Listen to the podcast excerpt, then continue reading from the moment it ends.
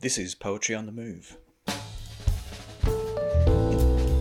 In this episode, Poet to Poet, a conversation on translation between poets and translators Sholeh Wolpe and Keijiro Suga. Both Sholeh Wolpe and Keijiro Suga are noted translators of poetry. Suga is a scholar of poetic translation at Meiji University in Tokyo who regularly translates from French, English, and Spanish into Japanese. Wolpe's translations from Farsi into English, including influential Iranian poet Forough Farrokhzad and a new translation of Attar's Persian classic, The Conference of the Birds, have opened the rich tradition of Persian poetry to readers in English. In this discussion, hosted by Australian poet Melinda Smith, we asked them to speak together about the art of translating poetry. The session begins with a short reading from both Sholeh Wolpe, followed by Keijiro Suga. to be here. Just um, a little bit about um, the po- this, this translation of uh, The Conference of the Bird by Attar, 12th century Sufi mystic poet. Those of you who um, may know Rumi. Who knows Rumi? Yeah, I see, because he's been translated and translated and translated. Um, Rumi wrote about Attar. Attar traveled all the seven cities of love, while I am only at the bend of the first alley. That's what Rumi thought about Attar. This book is a life changing book, honestly. I spent three years translating it. So I'm not going to talk much about it because we will later. I just want to um, read just a little snippet from it, just to give you the taste. Put it on your tongue so you can suck on it while we talk.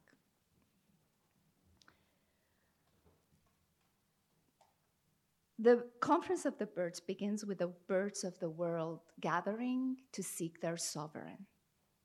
And uh, the hoopoe guides them. And each bird uh, at first is very, very excited, but then they want to, uh, they come up with excuses not to go. It's really a st- story of us. The hoopoe guides them and offers them a lot of wisdom. And I'm going to just read you a little bit about um, love. Whether you're an ascetic or a libertine. When you fall in love, your heart becomes the enemy of yourself and you'll no longer care about yourself. Therefore, let go of your ego. It's the road's end anyway.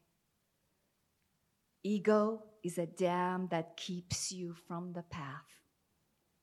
Give up your eyes so that you may see if you are told to abandon your faith or commanded to give up yourself, who are you to refuse? Renounce them both. Naysayers say, This is blasphemy. Tell them, love is above heresy and faith. What does love have to do with belief or unbelief? What do lovers have to do with life's trappings? Love insists on the heart's bleeding pain. Love demands a gnarled and arduous tale. An iota of love is better than all the worlds. A morsel of lover's pain is better than the lovers themselves. Love is the magnetic core that draws everything together, but beware, there is no perfect love without pain. Staunch your fear and step forward. Leave faith and blasphemy behind. Don't worry. Don't be childish. Don't hesitate. Go on. Be bold. Take the first step.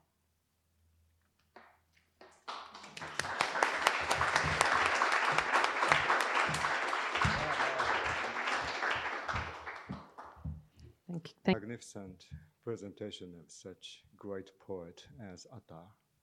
How dare can I read my own poem? well, but uh, something I had in my mind was to give you the Japanese original first so that you can have some sense of the sound, rhythm, and music of Japanese. And then I will read this English translation, which mostly I did uh, with a helping friend from a friend of mine, an American friend. So here goes the original. So you don't worry about the meaning of it at this stage. 12月が真夏の国では、サンタクロースはテディベア。夏枯れた草原を疾走するために、チョコレート色のラブラドルをトナカイとして使う。テディベアの仕事は、贈り物の回収。重力に対して反重力があるように、すべてのプレゼントには反プレゼントが必要だ。欲しい欲しいと言いながら、もらえばもう欲しくない。みんなの部屋にあるそんなものを動物的サンタが奪い天に返してくれるので、みんな漫画の吹き出しよりも身軽になって、未知とか死に対する恐れもそれだけなくなる。心が晴れ晴れとするとき、気圧がそれだけ上昇し、羊と雲を遠く吹き飛ばして、空は一面の青になる。宇宙も晴れ上がる。僕の青いストラトキャスターがつぶつぶした音符を成層圏まで飛ばせるようになる。さあ、弦を鳴らすぞ。サンタのために。震える弦から一瞬ごとに見えない矢が飛んで悪を打つ、魔を打つ。その矢が刺さるたび、死んだ鳥たちは慌てて生命に帰ってきて、再び元気よく旅立つのだ。それがテディベアの勝利。それがラブラドルの栄光。それがクリスマスの祈り。それは世界への最高の贈り物。Now you will see what it means. It's in this chapbook. And the title is In the Country Where December is in Midsummer.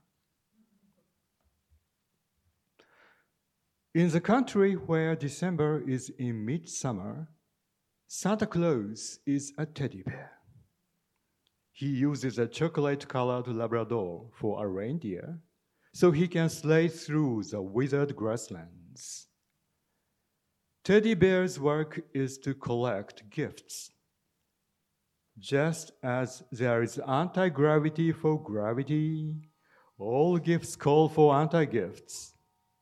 I love this. After I want this, I want that turns into not really. Once you are actually given what you wanted, gifts lie dormant in your rooms. The animal Santa retrieves them and sends them back to heaven. So you can become lighter than speech balloons and less afraid of the unknown and even of death. When your heart clears up, the atmospheric pressure rises accordingly, blowing away the sheep and the clouds, and the sky becomes blue expanse. The universe also clears up. Now my blue Stratocaster can cast pebble-like notes up into the stratosphere.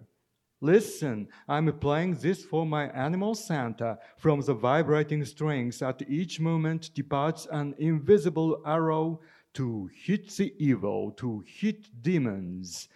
And when struck by the arrow, dead birds come hurriedly back to life and take to flight once again with good humor. That's teddy bear's victory. That's Labrador's glory. That's our Christmas prayer. That's the best possible gift we have for the world. Thank you.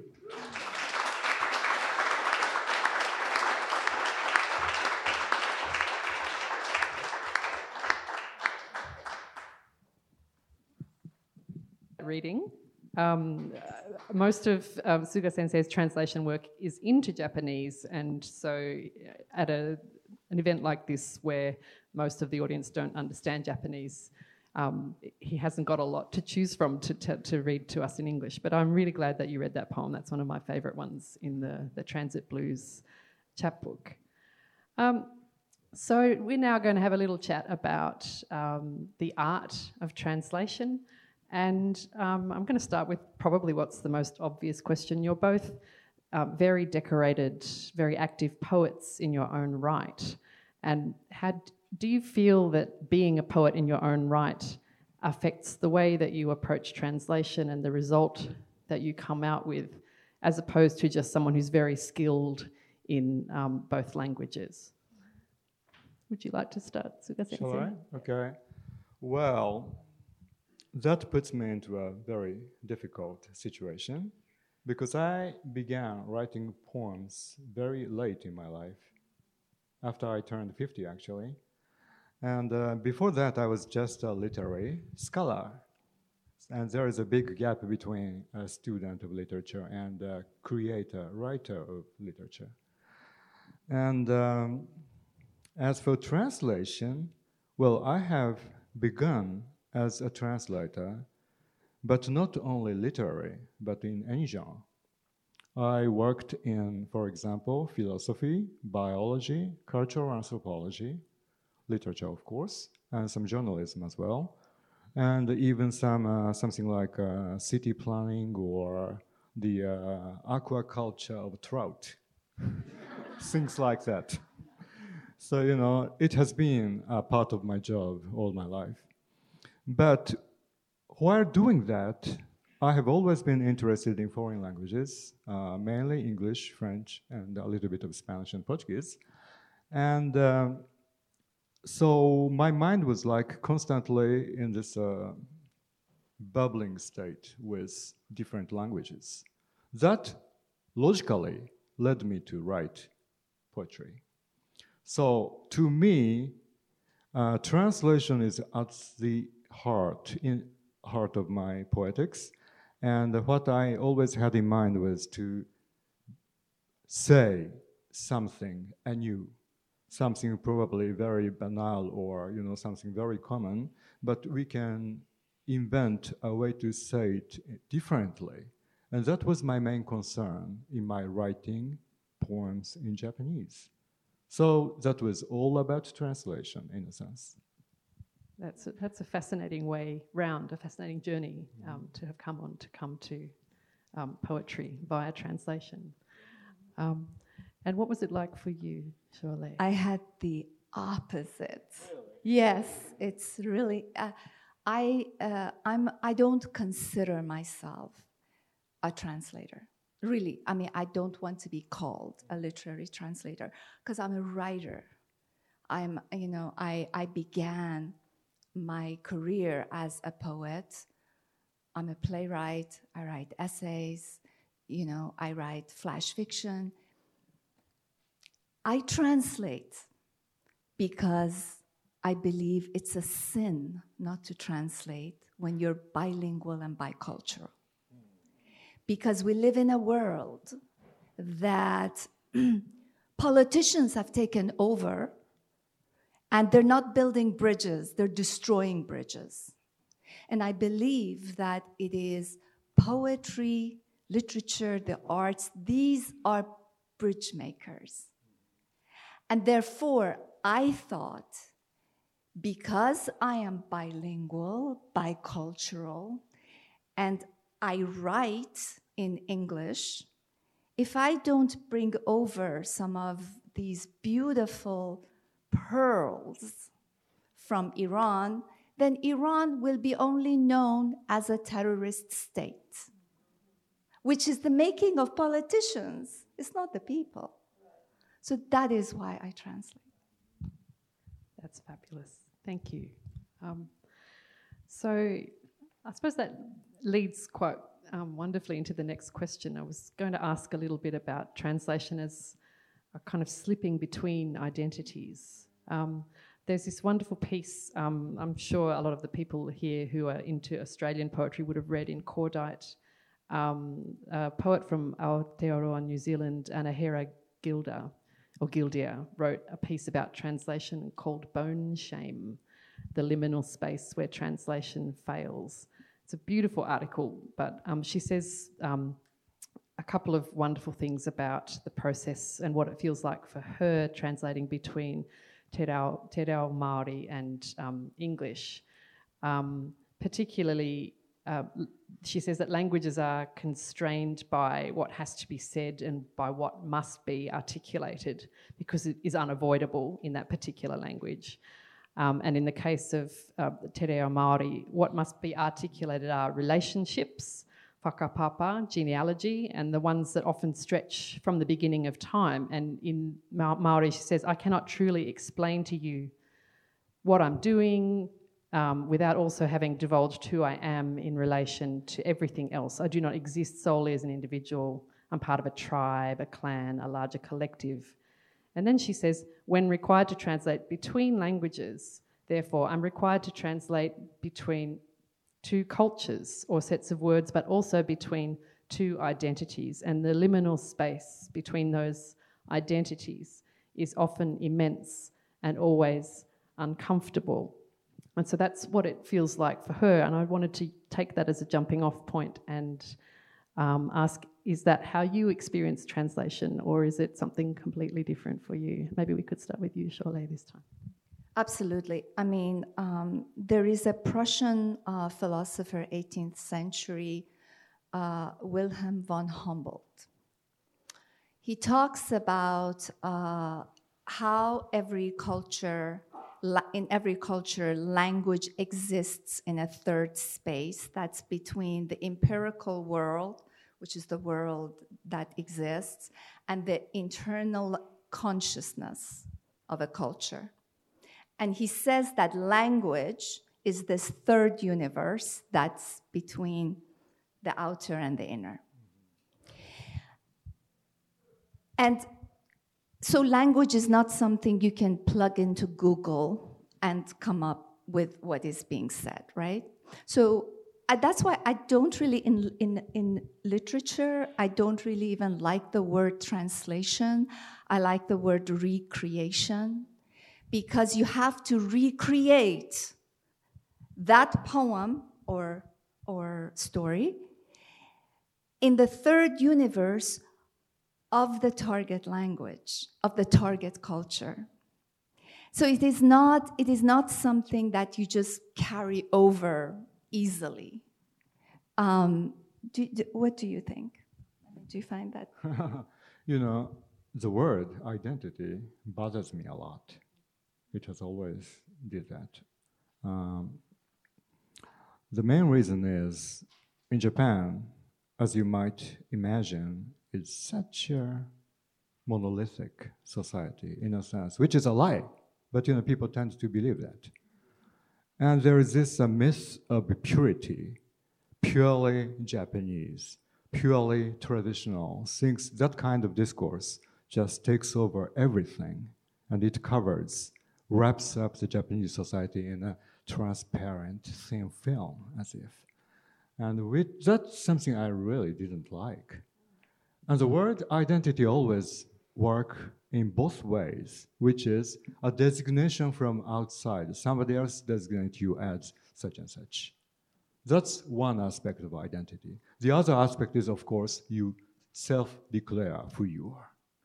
And uh, I have always been interested in literature by minority people, so to say, and especially the uh, American ethnic group uh, people, Asian American, uh, Pacific Islanders, or Native American, uh, African American, of course. And one of the um, American Indian author, Jimmy Santiago Baca, he once said this very memorable uh, sentence, don't depend on America to tell you who you are. And I think it concisely, you know, uh, summarizes the kind of attitude we need to uh, acquire by our own volition this identity of who you are. So, uh, you know, I really didn't have any uh, identity crisis or something uh, in a way that some bicultural, bilingual people may experience as I grew up. Uh, so I, I really can't say much about the kind of uh, really deep cultural separation you may experience, because I've never experienced that. But on the other hand, in my own struggle against that kind of dominant force that forces you to say something or do something in the Japanese society, I always wanted to define myself as some kind of hybrid creature. And the I am biologically I'm not hybrid of anything, not between me and wolf or me and dog and human or something. So I decided to make myself over as a linguistic being by introducing many different foreign languages into myself, which I called later as I began learning Pidgin Creole linguistics at the University of Hawaii. I began to call it Pidgin ethics. So that became my uh, life principle, sort of. So, you know, it, it does have a lot to do with what kind of language you use or what kind of language you write in. And so, you know, it does have much to do with this question between language and identity. Yeah. it's interesting because I had, again, the exact opposite experience. Uh, uh, this uh, question of identity for me, I, I, left Iran at age 13. I went, I lived uh, in Trinidad in the Caribbean. I went to a Catholic high school. We're not Catholics. So I went to a Catholic high school there uh, in a small village, Couva. Then I went to a British boarding school. I graduated high school there, and then I lived all over United States, which, as you know, you know, it's like many, many cultures depending on where you go. So, uh, this question of home, identity, who I am, am I where I came from? Mm, not really. Am I where I am? Not really. So, you know, I understand you that. Understand yeah, that, really yeah. fascinating. It's like in your poem, you say, I have an accent in every language I speak. I do. Yeah. Um, so we're, I think both of us, in, both of our guests in different ways are getting comfortable in that space, um, or at least learning to live with that space between um, different kinds of right, right. what you, you know, might more traditionally think of as identity or home. Um, you know, I grew up in Japan, but I moved a lot. So uh, I grew up in the Japanese language exclusively, but I have been exposed to many different dialects. So in a very small way, I kind of know that kind of feeling. Very, very small way. I mean, the dialects in Japan are so different that they have to put subtitles on the news if they have somebody from uh, utter northern Japan talking about something they, the people from southern Japan won't be able to understand. Um, but yeah, I, I, I, can understand that. Um, so I'd like to pose a slightly different question now. Um, and we were talking about this yesterday in, in, for those people who were lucky enough to go to the symposium yesterday. Uh, there was a panel that touched on um, translation issues. Um, and uh, in Subhash's paper, he was talking about um, Celan, who translated between lots of different languages, he conceived of translation as a despairing conversation because of the things you have to leave behind when you translate something. Um, most often, several things. And um, Robert Frost has famously and very grumpily said, "Poetry is what is lost in translation." So his view is, you can, you know, it doesn't translate at all. Um, but uh, you know, I, I certainly am not of the view that everything has to get left behind, but I'm pretty certain some stuff must be left behind. Um, how do you, in your own translation practice, how do you decide what you have to leave behind and what you want to prioritize in, in bringing across into the target language? Can I answer that first? this may be me. I first of all I disagree with that. I don't think things are lost. It depends on who is recreating. I leave nothing behind. Honestly, that's why it took three years of backbreaking work to translate Attar. That's why it took many years to translate Forough Farrokhzad because I enter every poem. As I've written, translation is a scalpel. You cut to the bone, to the marrow, and you take from it because you learn from it, but you leave nothing behind. Because what is communicated through language there can be communicated in the target language. You just have to really work hard to recreate it in a very, um, in a very uh, fresh way. When I was translating Forough Farrokhzad, which, if you don't know who she is, it's your loss. You've really got, eh, you know, you've got to pick up a copy of Sin and and lear, learn learn who she is. She's magnificent. But when I was translating her, modern Persian poetry, if you trans just translate it, bring it over, cliche city. It's just, it's just the way it is. It's a flowery language. It's beautiful.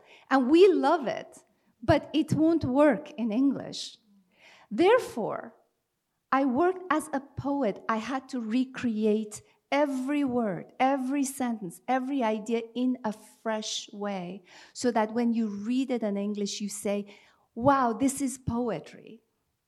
Not like some 10th grade, you know, uh, flowery thing somebody wrote. If it's a love poem, it's got to hit you as a love poem. If it's angry, it has to really be adult angry. Um, so yeah, so I, that's my thing. I do not agree, you know. You know, that touches upon a very important concept of trans creation that Melinda reminded me of by Haroldo de Campos, the, the Brazilian poet. And uh, so it's really all about not translation, but recreation or trans creation in another language. And for that matter, I really can't say much because I don't think before I translate. Each time I have a deadline, right? And so, in order to make that, I have to work constantly to make that deadline, and I don't have the luxury of thinking deeply about it. So it becomes more like automatic and uh, you know ad hoc decision, a succession of them. So, um, but still, uh, going back to this, uh, the idea of trans creation, it is closely associated with the Brazilian modernist concept of anthropophago, which means anthropophagy, I mean cannibalism, right? So you eat the author up entirely, and it becomes, the author becomes from inside as if this author is eating you up, you know? So it's a mutual anthropophagy, mutual cannibalism. So out of that comes out something uh, to which only your judgment matters, and that is the privilege of a translator. And I'm all for it. So you are the one to decide, and uh, I, um, you know, always. Sometimes I'm reluctant to decide, but still, I come up with some kind of a temporarily definitive version, you know. It's never really a final version, never. But still, you have to put a period at a certain point. But there's something that fascinates me, if I may ask a question. I can never translate myself because I once created, I cannot recreate myself. you know what I'm saying? How do you do that? I am a language teacher. I teach English, right? So uh, I constantly have to revise my students' composition in English. And that probably leads me to do something very weird and perverse as self translation. but then, you know, basically, all my poems I translate myself into English. And I haven't really uh, asked somebody to translate mine. And uh, well, I'm, I'm probably uh, skipping a little ahead, but uh, you know, but uh, a good friend of mine, Doug Slaymaker, who has translated uh, several novels in Japanese to American English, and uh, he's a very good translator.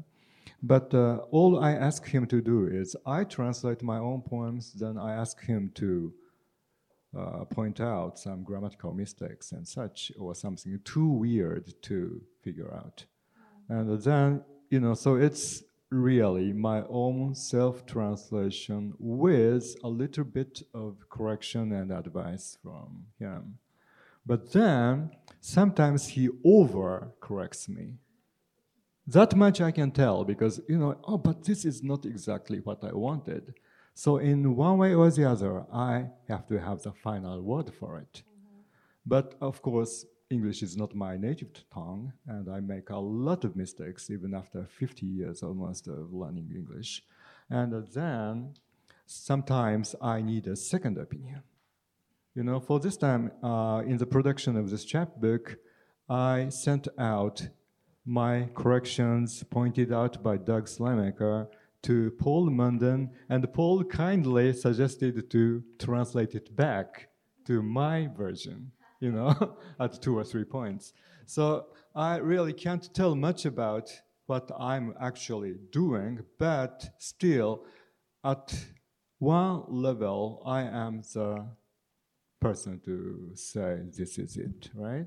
So who else can do that for your own, I mean, your poems? You just leave it to your translator?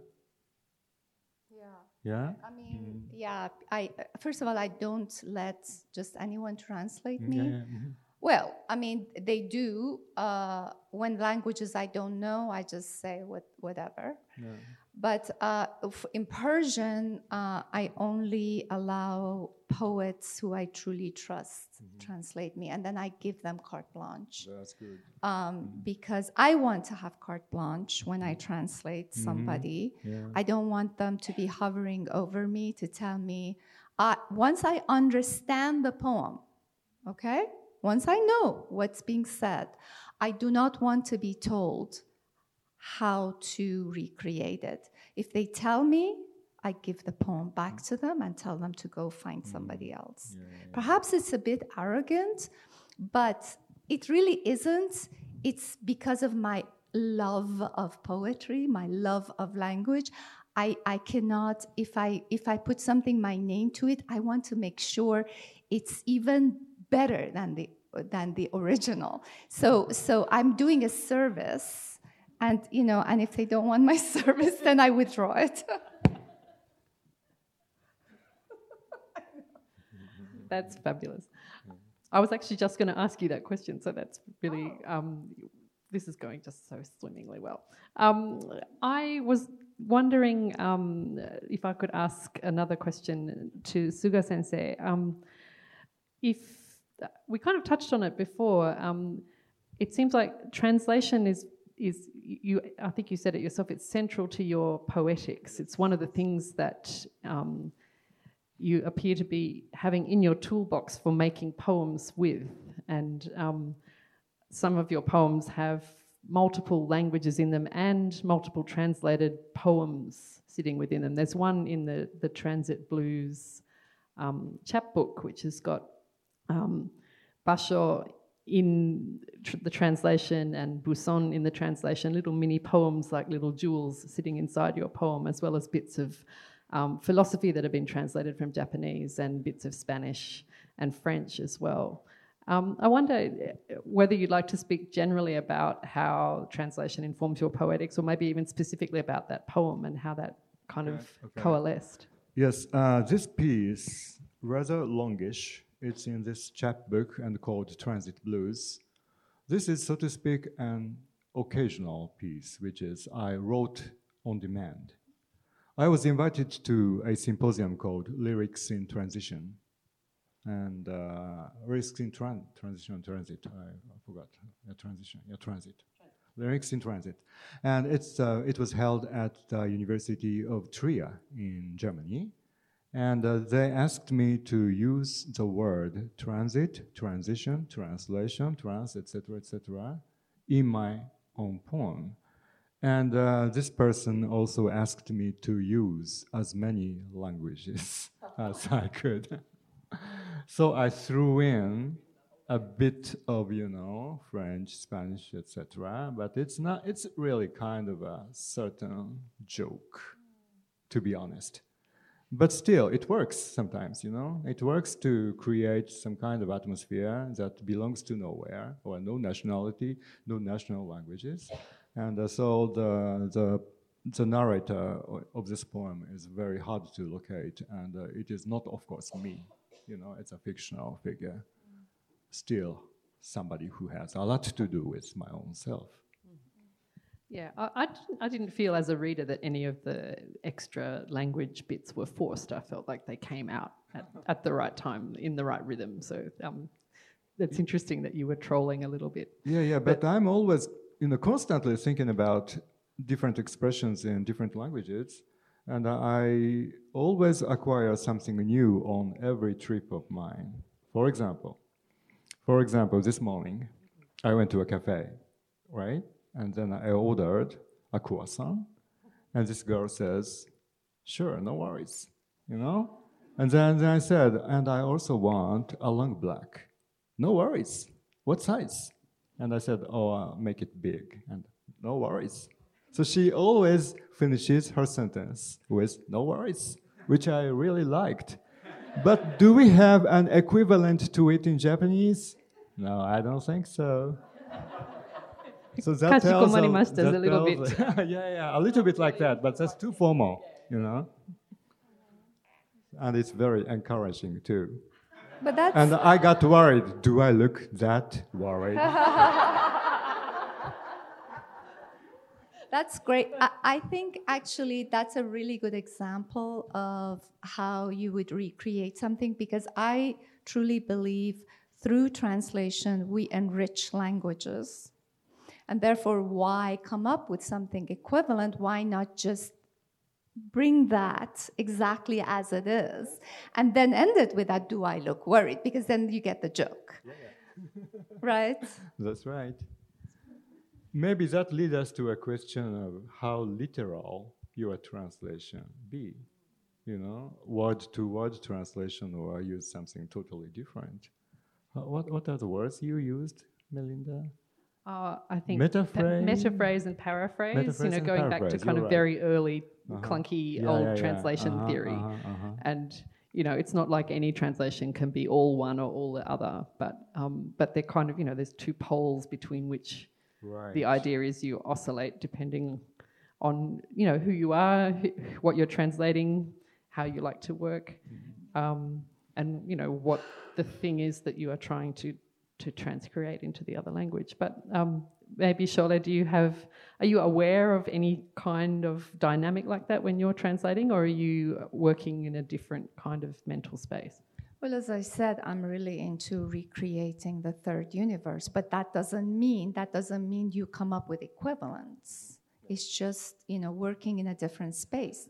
For example, Forough Farrokhzad coined a phrase saying, uh, "May you be green from head to toe." That does not exist in Persian, you know, it's not something that Persians said, but Forough Farrokhzad said that in her poem and by that, she means, may you prosper. Now, am I going to say in, in, in, in the, the English version, may you prosper? No. I'm going to say, may you be green from head to toe, hoping that after you've read the poem, you're going to go out and start using that, telling each other, may you be green from head to toe. Why not? It's beautiful. Right. This is how we enrich a language. Shakespeare gave us so many, you know, new things. Why not? Why don't we do that um, also as as literary translators? Yeah. yeah. Yeah, I agree with that completely. And uh, you know, I tend to choose metaphrase over paraphrase, and I really like those literal uh, transposition of things. And uh, you know, I I'm really attracted to that kind of weirdness, strangeness in language. And there is a Japanese author you may know named Yoko Tawada, who is of my generation. She's a fiction writer who lives in Germany and who writes both in German and Japanese. And a lot of that kind of thing happens in her work, both in German and Japanese. Many of the, uh, so to speak, meta, meta, what? Metaphrastic, metaphrastic pun or metaphrastic, you know, invention, you know, something new to say something is always invented in her work. That's, uh, that's a good part of it. I think um, I'm reminded a little bit of um, the Australian poet Ouyang Yu, who writes um, poems that can basically the ideal reader for him is someone who is bilingual in Chinese and English. It's not well, you know, no one in the whole world is bilingual in Chinese and English, so he must have a really small audience. He's, you know, he's got an amazingly enormous implied audience, but he does a lot of that kind of punning between languages and stuff that you only really fully understand the richness of if you've got both or if you've decided from reading him that you've got to go and find out what's really going on. And I think that that as as Sholeh was saying, that can enrich everybody if we bring um, in, incredibly fascinating nuggets of slightly strange stuff across from the other language. It can enrich our own language and it can also prompt people to then go and try and find out, you know, what was that? Where did that come from? What was she working with in the original when she said that? Um, yeah, but I'm, I'm fascinated by those kind of, uh, you know, poetic and literary documents that span lots of different linguistic spaces. You can kind of think of it as a whole bunch of Venn diagrams meeting in the middle in this document, but kind of with echoes going out all, all through the, the place. Um, so I wondered if we might talk about your, your recent magnum opus, Sholeh, the, the Conference of the Birds, just a little bit now. Um, you have this wonderful passage in the in the notes in the beginning, which, with your permission, I'd like to read out, so the folks who haven't already bought the book can go, can be inspired to even um, to rush the table afterwards. Um, but Sholeh writes um, about the process of bringing this 12th century Persian poem across into contemporary English. Um, as you said before, translation is a scalpel. It cuts to reveal and to heal. It's exciting and painful. It bridges, it connects, it is violent but loving. It is death that leads to rebirth. Translation is magic.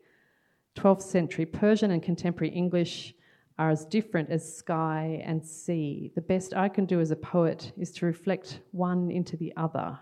The sea can reflect the sky with its moving stars, shifting clouds, gestations of the moon and migrating birds, but ultimately the sea is not the sky. By nature, it is liquid, it ripples, there are waves. If you are a fish living in the sea, you can only understand the sky if its reflection becomes part of the water. Therefore, this, this translation aims at recreation of the original into a still living and breathing work of literature. I think that's the most beautiful kind of poem about translation I've ever heard, and that's a lovely image to add to the, all of the different metaphors that people have tried to describe translation with over the course of the centuries. Um, and as as well as kind of bearing in mind that, that mission to reflect the sea in the sky, you also talk about um, the special considerations of translating a sacred text because of you know, the Sufi spiritual kind of underpinnings of the whole thing. And um, and about preserving the otherness, which is something that's come up quite a lot of the text. And I remember thinking as I read all of that, that is amazing and also incredibly daunting when you have, you know, 4,700 odd couplets and you try to keep that kind of shining vision in mind while you're doing the daily grind of doing all of those couplets. Was there ever a point when you thought, I, I can't do this? I want someone to take this away from me. All the time. But I had signed the contract. um, okay, so I experience translation as a writer, okay, not as a scholar. So that's really important, something to un- important to understand about me. And what I wrote there is my experience as a creator, as a writer, translating. Okay. So 4,780 rhyming couplets. Continuous. Continuous. Like you open the book and you go da da da da da da da da da da for hundreds of pages, right? Now, if you think about it, Attar in the 12th century, when he wrote this, he meant it not to be inst- not only to be instructive but also entertaining. This is how people read things because they didn't really read it; it was recited, right? I wasn't going to do the same thing because Attar would have wanted this to be entertaining, one would have wanted it to be experienced the same way people experienced it in 12th century. So what I did was, first of all, I uh, gave sections titles because in our 21st century world, this is how we process things. Things have to have titles. The stories have to have titles. You know, it has to be in sections. Then I translated the speech of the birds and Attar, which is really beautiful and it's part of the story, in modern, accessible poetry. And then there are stories within the story. And the stories are very entertaining. Some of them are irreverent, some of them are sexy. They're fantastic. So, through the poetry, you get all this spiritual stuff, then bam, you it's about a story about a donkey who farted and you go well how does this fit in the spiritual thing but then you get it it's beautiful. So i translated those into poetic prose right?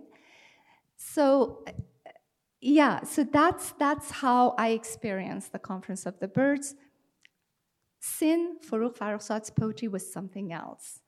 But you know this was yeah I, many many times i wanted to stop because it was just backbreaking. But i have to tell you this this translation of this book changed my inner being this is a very powerful work it really is and to this day i keep a copy next to my bed and anytime i have a question i open it at random and it always has the answer Always. It never fails. In fact, if you come up to me and I open one for you uh, at random, it will, you will be amazed. I've done it with all my friends.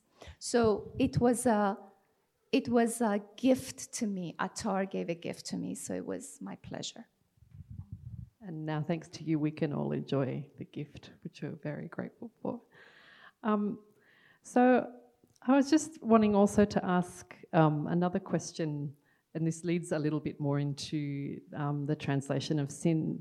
Um, when you're working in a space where there are a lot of other competing translations, and because Forough Farrokhzad is very seminal, important Iranian poet, there are many not only individual poems of hers, but lots of kind of selected and collected and facing page translations um, out there. Um, do you ever look at other translations of the same work that you're about to start, even if it's just to decide what not to do, or do you like to come to it kind of uncontaminated, as it were? Well, I wouldn't use the word uh, contamination. It's it's a lot of um, these people who've translated this work. They've done hard work. Some of them have been scholars. Some of them, you know, and of course, I have read them before. Obviously, you know, because that's what I do. I, I like to read. But no, when I actually sat down with each of them, I did not want to be influenced by interpretations of these works. I admit, on a few occasions when I was doing the Conference of the Birds, I did go to Dick Davis on a very few occasions because every scholarly book I looked at would not tell me what a certain passage meant. And they would just skip it. They didn't know. So they would just skip it. They would just go over. And i was i was lost and i'd ask people and everybody had a different answer. So once or twice i went to see what dick davis did and he had skipped it too All right, so I didn't actually see it. So I had to make make up my own interpretation. So no, no, I don't do that. But some, you know what? In my culture so far, most of the translators, scholars have been male. I come from a male dominated culture. I was the first woman to translate the work of an iconic female poet who changed poetry for women in our culture. And I was the first woman to translate her. So that meant something. Attar, the way I brought my femininity to it was because I realized, I mean, I, I basically followed how our language functions, which is we don't have pronouns. Look at every single translation of Iranian literature done by male scholars. Everybody's a he. Everybody cool is a he. Now, the soul is genderless. Why? So I respected that. There is no he or she. And if I, there is a he or she, they're b- both equally present. So perhaps that's what I brought to these works as a woman. That's fabulous. I hadn't, I hadn't quite worked out that you were the, the first woman to, to tackle Farrokhzad because there's many who have tried after you, but I didn't realize you actually opened that door. And you know, she talks about stuff you shouldn't have been talking about as a woman in mid-century Iran. You know, but so you know what? I have to say one more thing about Forough Farrokhzad. One of the things that all the male scholars either missed or didn't want to translate, she has a poem about masturbation. And you know what? It's called bathing. And you know, it's it's it's there. Okay, she doesn't say masturbation, but it's there. And they just it just was why? Because a woman must never masturbate, you know, God forbid. It's amazing. No, no, it's fabulous. It, it, it, leads into some stuff that was happening in one of the workshops this morning. But one more question to, to Suga Sensei, if I could. Um, it's, it's more kind of stepping back about and thinking about cultural context. And when you do the transcreation, thinking about the information that is missing that the reader in the target language might need. And how do you approach that? Do you do extensive notes or do you do as few notes as possible and try and put the extra information in the document somehow? How do you? I usually don't use any translator's note. Uh, only for something very special like such and such plant or bird, only we see in the, for example, in the Caribbean area, things like that.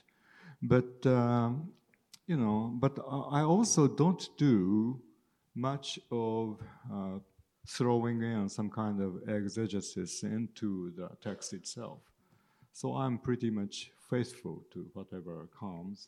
And in Japan, usually you are given the chance to uh, write an end of the volume essay by the translator. And if you have to explicate something, I just explain those things in my own essay as a translator in the end of the volume.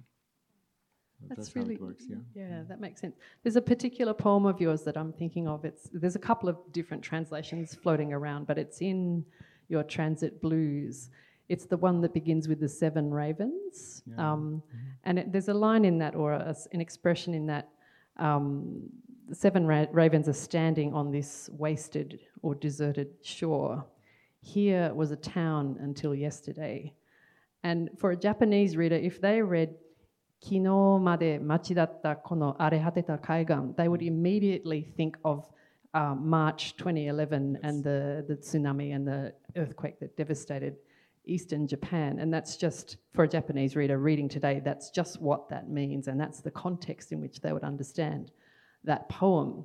But I know um, from talking to other people who've read that poem, they don't necessarily tie that poem to that time and place. They read it as a, like a post apocalyptic poem or a, a poem about kind of general disaster. And it could be a future disaster or a disaster in a dream or nightmare. And they, um, they, of course, they each have their own way of interpreting that poem based on, on where they think it might be happening.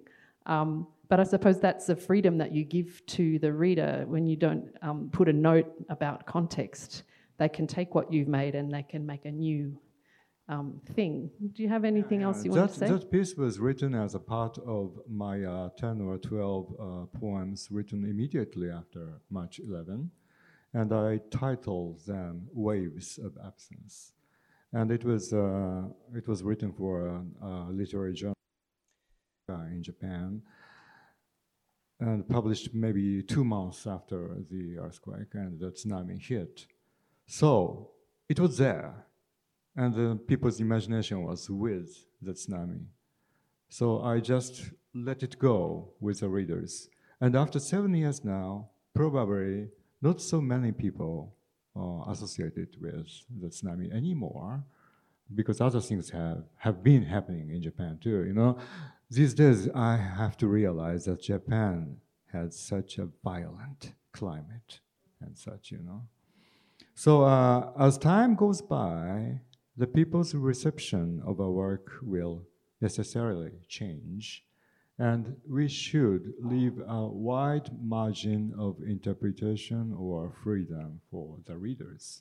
And that's, that's the best solution because somebody will, at one point, remember, oh, this must have been written for this occasion. You know, things like that. That was Sholeh Wolpe and Keijiro Suga in a discussion on poetry translation with Melinda Smith. This podcast is made possible by IPSI, the International Poetry Studies Institute, and the Centre for Creative and Cultural Research, Faculty of Arts and Design at the University of Canberra. My name is Shane Strange. Thank you for listening.